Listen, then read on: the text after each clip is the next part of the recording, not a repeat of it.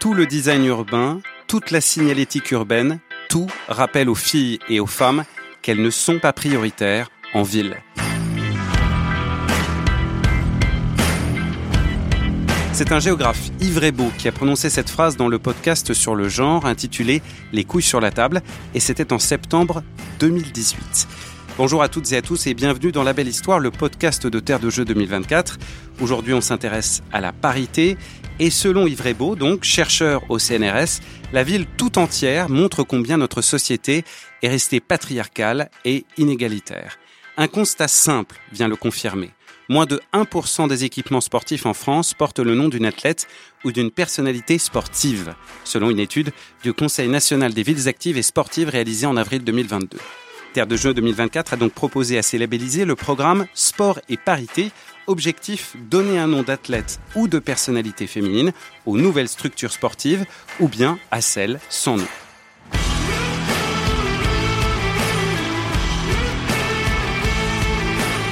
Pour en parler, j'accueille deux invités. Tout d'abord, Élise Gousseau-Brisset, en charge des sports et de la vie associative à la mairie de Bourges. Bonjour.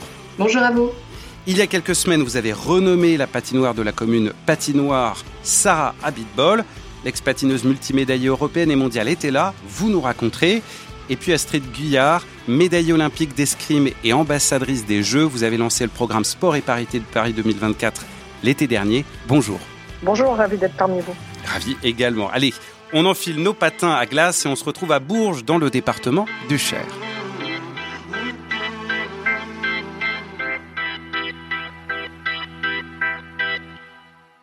Retour en arrière. Août 2017, incendie de la patinoire de la ville de Bourges, 4 ans de travaux, réouverture en septembre 2021 et finalement ce nouveau nom donné à la patinoire en janvier 2023, celui très symbolique de Sarah Abitbol. L'ancienne championne de patinage artistique avait révélé dans un livre en 2020 avoir été violée et agressée sexuellement par son ancien entraîneur dès l'âge de 15 ans. Sarah Abitbol est venue à cette inauguration. Est-ce que vous pouvez nous raconter, Élise Gousseau-Brisset, ce moment très fort, j'imagine? Oui, tout à fait. Alors euh, c'est vrai que euh, rien que le passage de Sarah Abitbol déjà à Bourges, c'était déjà en soi un, joli, un joli événement. On a organisé cette, euh, cette inauguration dans le cadre d'un temps public, donc il y avait des gens qui, qui venaient à la patinoire tout à fait spontanément, normalement, et qui se sont retrouvés dans une inauguration sans vraiment s'attendre à, croiser à Sarah Abitbol. Donc pour le coup, c'était, c'était voilà, l'occasion était vraiment, vraiment intéressante. Et puis il y avait des gens qui étaient, euh, qui étaient présents, qui attendaient cet événement avec beaucoup d'impatience. Alors pour plusieurs raisons, il y avait les, les fanas de, de, patinage et puis il y avait aussi le, rayonnement de Sarah Abitbol et tout le message qu'elle a porté pendant, pendant toute la journée. Un message fort, un message euh, important, euh, une parole libérée. On, on, on sent qu'elle qu'elle a à cœur de partager aussi son, son témoignage. Donc pour nous, il y avait ce, ce double enjeu, c'était de nommer la, la, la patinoire de son nom, mais c'était aussi d'accueillir sa parole avec beaucoup de bienveillance et, beaucoup d'humilité et de, s'en faire un peu l'écho. Donc, euh, euh, voilà. Alors il y a eu une vente de, son livre. On a pu faire une séance de, vente et de dédicace de, son livre en grand format, en format poche. Elle a apporté euh, une partie de son exposition, pas toute. Donc elle a monté avec son association La Voix de Sarah qui euh, qui porte hein, sur sur le sur le message et sur euh, sur tout ce qu'elle a vécu, qui est une, une série de photos accompagnées de de phrases courtes mais mais choc on va dire. En même temps, ça permet de d'en parler avec les enfants, d'en parler avec les jeunes parce qu'il n'y a rien de c'est pas c'est pas cru c'est pas voilà mais mais les choses sont posées le, le, le cadre est posé ça permet d'ouvrir un certain dialogue et puis ensuite, elle a carrément proposé une initiation euh, patinage pour les pour les plus jeunes. Alors ça allait de, grosso modo de 6 ans à 16 ans, avec des niveaux d'expertise sur la glace très variables, on va dire. Euh, des enfants qui étaient plus à l'aise que d'autres, mais elle s'est prêtée au jeu euh, de manière très humaine et très voilà très ouverte pour accompagner et préconiser ses meilleurs ses meilleurs conseils. Après, forcément, hein, donner le nom d'une femme à à une patinoire, euh, ça change les noms d'hommes sur un stade ou un gymnase. Mais c'est pour nous à Bourges euh, une, grande ambition, en tout cas pour nos, pour nos élus, pour la ville. C'est quelque chose qu'on affiche avec beaucoup de fierté. Voilà. Je me permets peut-être juste pour qu'on complète Comment ça s'est passé avec euh, Terre de Jeux 2024 Comment euh, ce projet-là vous est venu de, justement bah, de répondre à cet appel sport et, parité? Euh, Je pense aux labellisés qui nous écoutent et qui veulent peut-être savoir voilà un peu comment cette idée vous est venue. Alors, en fait, il faut savoir qu'à Bourges, depuis 2022, donc là c'était 2023, la deuxième édition, nous organisons la semaine sport et femmes. Et déjà en 2022, nous avions donné le nom de Alice Mia à la base d'Aviron. Alors forcément, la base d'Aviron, Alice Mia, il y avait, beaucoup de sens. Et puis, euh, on a créé du lien avec euh, Aurélie Bresson, la présidente de la fondation, qui est aussi euh, voilà la, fondatrice des Sportives, le magazine. Et, de ce lien, on a créé la deuxième édition en 2023. Et c'est vrai que quand Terre de Jeu a, proposé ce label et a proposé de, de, s'engouffrer dans la brèche, en fait, on était déjà euh, prêts, convaincus et, dans les starting blocks pour pouvoir déposer notre, notre candidature. Alors le choix de, de, Sarah Abitbol, forcément, hein, c'est beaucoup de réflexion. Comme on savait que c'était la patinoire en 2023, on a voulu que ce soit une patineuse. Euh, voilà, et puis et puis de surcroît, euh, alors Alice Mia, c'est un, personnage emblématique, mais on ne pouvait pas l'avoir présente sur site forcément. Euh, là, pour le coup, d'avoir une athlète encore présente, encore investie, encore pratiquante, même si c'est plus sur du sur de la compétition. Voilà, ça ça d'un seul coup l'événement prend un tour euh, un tour complètement euh, différent. Et euh, voilà les équipes terre de jeu nous ont nous ont accompagnés dans dans le dépôt du dossier dans la dans la labellisation. Et puis étaient très attentifs aussi au choix voilà qui allait se faire et qui allait s'opérer. Donc un, un, bel accompagnement derrière pour pouvoir nous aider à porter ce à porter ce projet. Astrid Guyard, je me tourne vers vous, ambassadrice de Paris 2024, escrimeuse, médaillée d'argent olympique aux Jeux de Tokyo, c'était à l'été 2021. Vous avez lancé le programme Sport et Parité en août dernier à Limoges. Quelle est l'idée euh, de ce programme? L'idée, euh, elle part déjà d'un constat, d'un constat qui est, têtu, euh, qui est assez terrible, que moins de 1% des infrastructures sportives portent le nom d'une athlète une athlète femme. Et donc c'est vrai que quand on entend ce chiffre, ça fait réagir.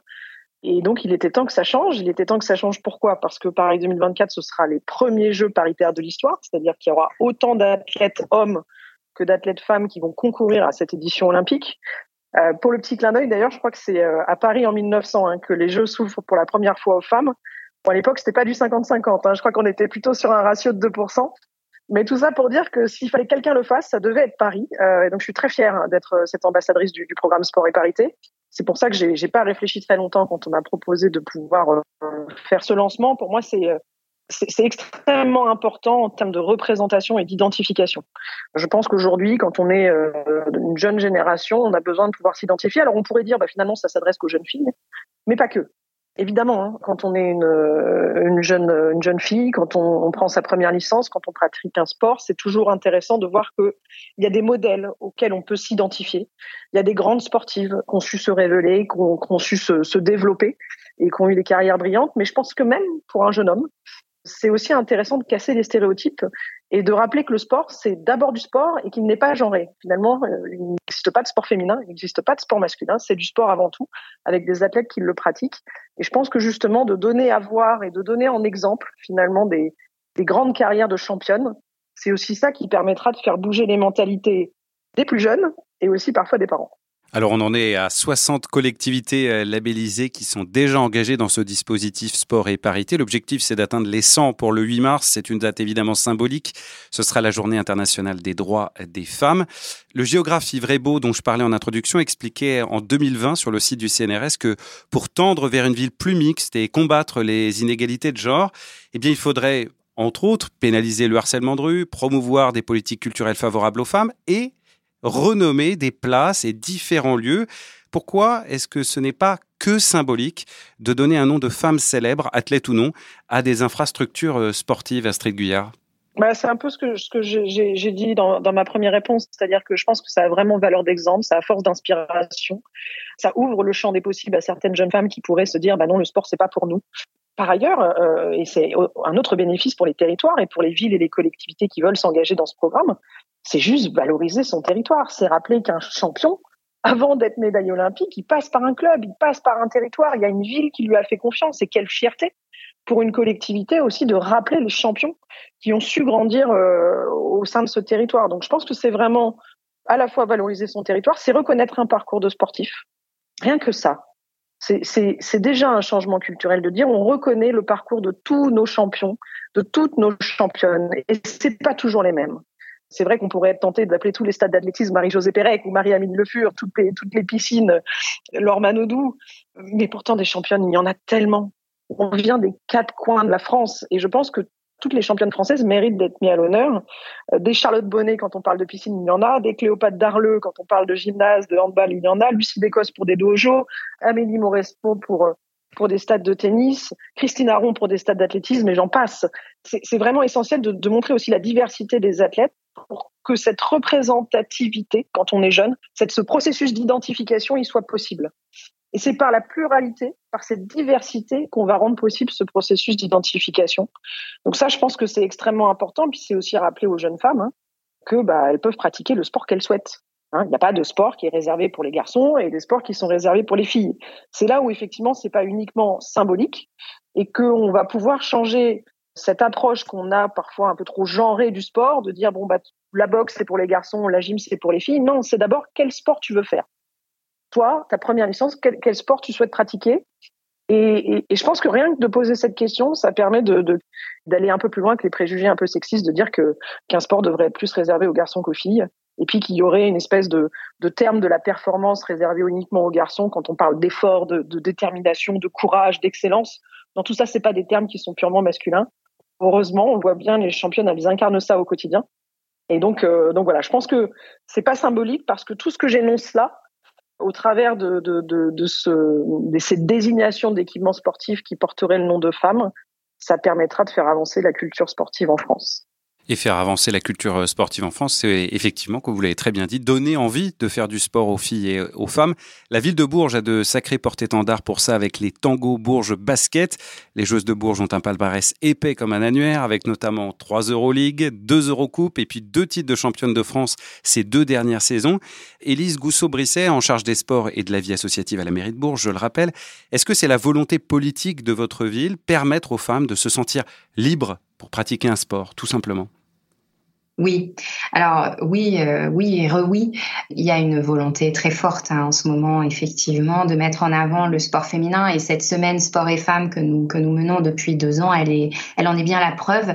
Euh, et cette année, euh, dans le cadre de la semaine sport et femmes, nous avons organisé les états généraux du sport féminin, à l'issue desquels nous avons publié un manifeste qui brandit haut et fort les revendications de l'ensemble des, des, des, participants et des partenaires autour de cet événement.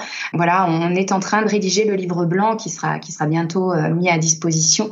On espère effectivement participer à notre niveau à, à toutes ces réflexions et à tout ce que cela engage pour pour l'avenir.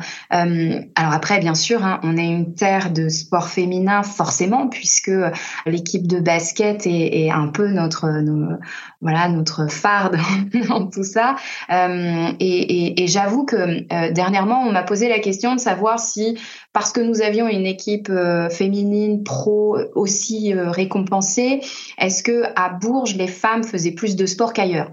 Et, et j'avoue que j'ai été un peu en peine à répondre. Alors c'est voilà, c'est je vous livre comme ça mon analyse, mais je sais que dans notre dispositif école de sport enfant, donc de 3 à 16 ans, les filles sont majoritaires. Je sais que dans notre dispositif euh, sport senior, eh bien les femmes sont aussi majoritaires. Et donc j'ai un, un trou dans la raquette entre 16 et 60 ans. Et là, j'avoue que je ne sais pas si on peut dire euh, au sein des clubs que euh, les femmes sont plus nombreuses à Bourges grâce à notre équipe de basket. J'ai envie d'y croire, mais je ne saurais le prouver par les chiffres. Euh, mais en tout cas, c'est effectivement quand d'un seul coup, au sein du Prado, on arrive à rassembler plus de 5000 personnes sur le territoire berruyer et alentour, hein, parce que ça, ça draine un public très très large. Oui, le public est au rendez-vous. Oui, les gens sont intéressés par la pratique féminine et ô combien ils portent leur équipe euh, euh, haut et fort. Donc euh, oui, on a une terre de, sport féminin. Maintenant, je, je, je, ne peux pas affirmer qu'on fait plus de sport féminin à Bourges qu'ailleurs. Ce serait présomptueux de ma part. Mais en tout cas, oui. Après, sur la sur la volonté euh, politique, euh, bien sûr, hein, nos, nos, nos, élus sont les premiers à, à, défendre ce sujet hautement important. Euh, je suis moi-même directrice des sports. nous avons une responsable de service des sports qui est elle aussi une femme. rien que ça, déjà, ça fait un peu notre exception. Dans certaines réunions, il apparaît des fois que on se sente fière et forte d'être une femme aussi sur des questions sportives. Et ça pose la euh, question peut-être, Elise, euh, je me, je me permets de, de, rebondir, du coup aussi de l'accès au sport euh, pour les femmes adultes. Je pense qu'effectivement, euh, si on prend en compte la, la, on va dire la monoparentalité, si on prend en compte mm. aussi, si on prend mieux en compte la pratique conjointe parents-enfants, ce serait peut-être aussi des barrières qu'on arriverait à lever pour justement enlever ce doute de savoir si pour les plus de 16 ans, de, de 16 ans à 60 ans, justement cette pratique, cette accessibilité au sport, elle est bien facilitée pour, pour les femmes. Mm, tout à fait. Après, c'est un public euh, difficile à capter de toute façon. Euh, par contre, ce que je n'ai pas précisé, euh, c'est que pour encourager aussi cette pratique féminine, dernièrement, nous avons complètement revu nos, nos grilles d'attribution des subventions et que désormais, à Bourges, on attribue des points pour le sport handi et adapté et des points pour la pratique féminine pour encourager aussi tous nos clubs à, à s'orienter dans cette direction-là et à développer le, le sport au féminin. Le maire de Bourges, hein, Yann Gallu, déclarait sur le site Les Sportifs que vous avez euh, mentionné on s'est rendu compte que dans les city-stades de Bourges, comme dans d'autres villes d'ailleurs, alors que la municipalité y alloue des centaines de milliers d'euros, 95% du temps, ce sont les garçons qui les utilisent. Ça interpelle forcément.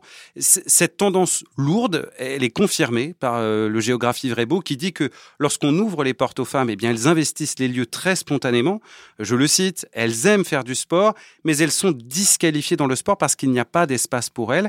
Est-ce qu'il y a du coup d'autres mesures euh, que la ville de Bourges souhaite mettre en place ou imagine pour favoriser le sport au féminin.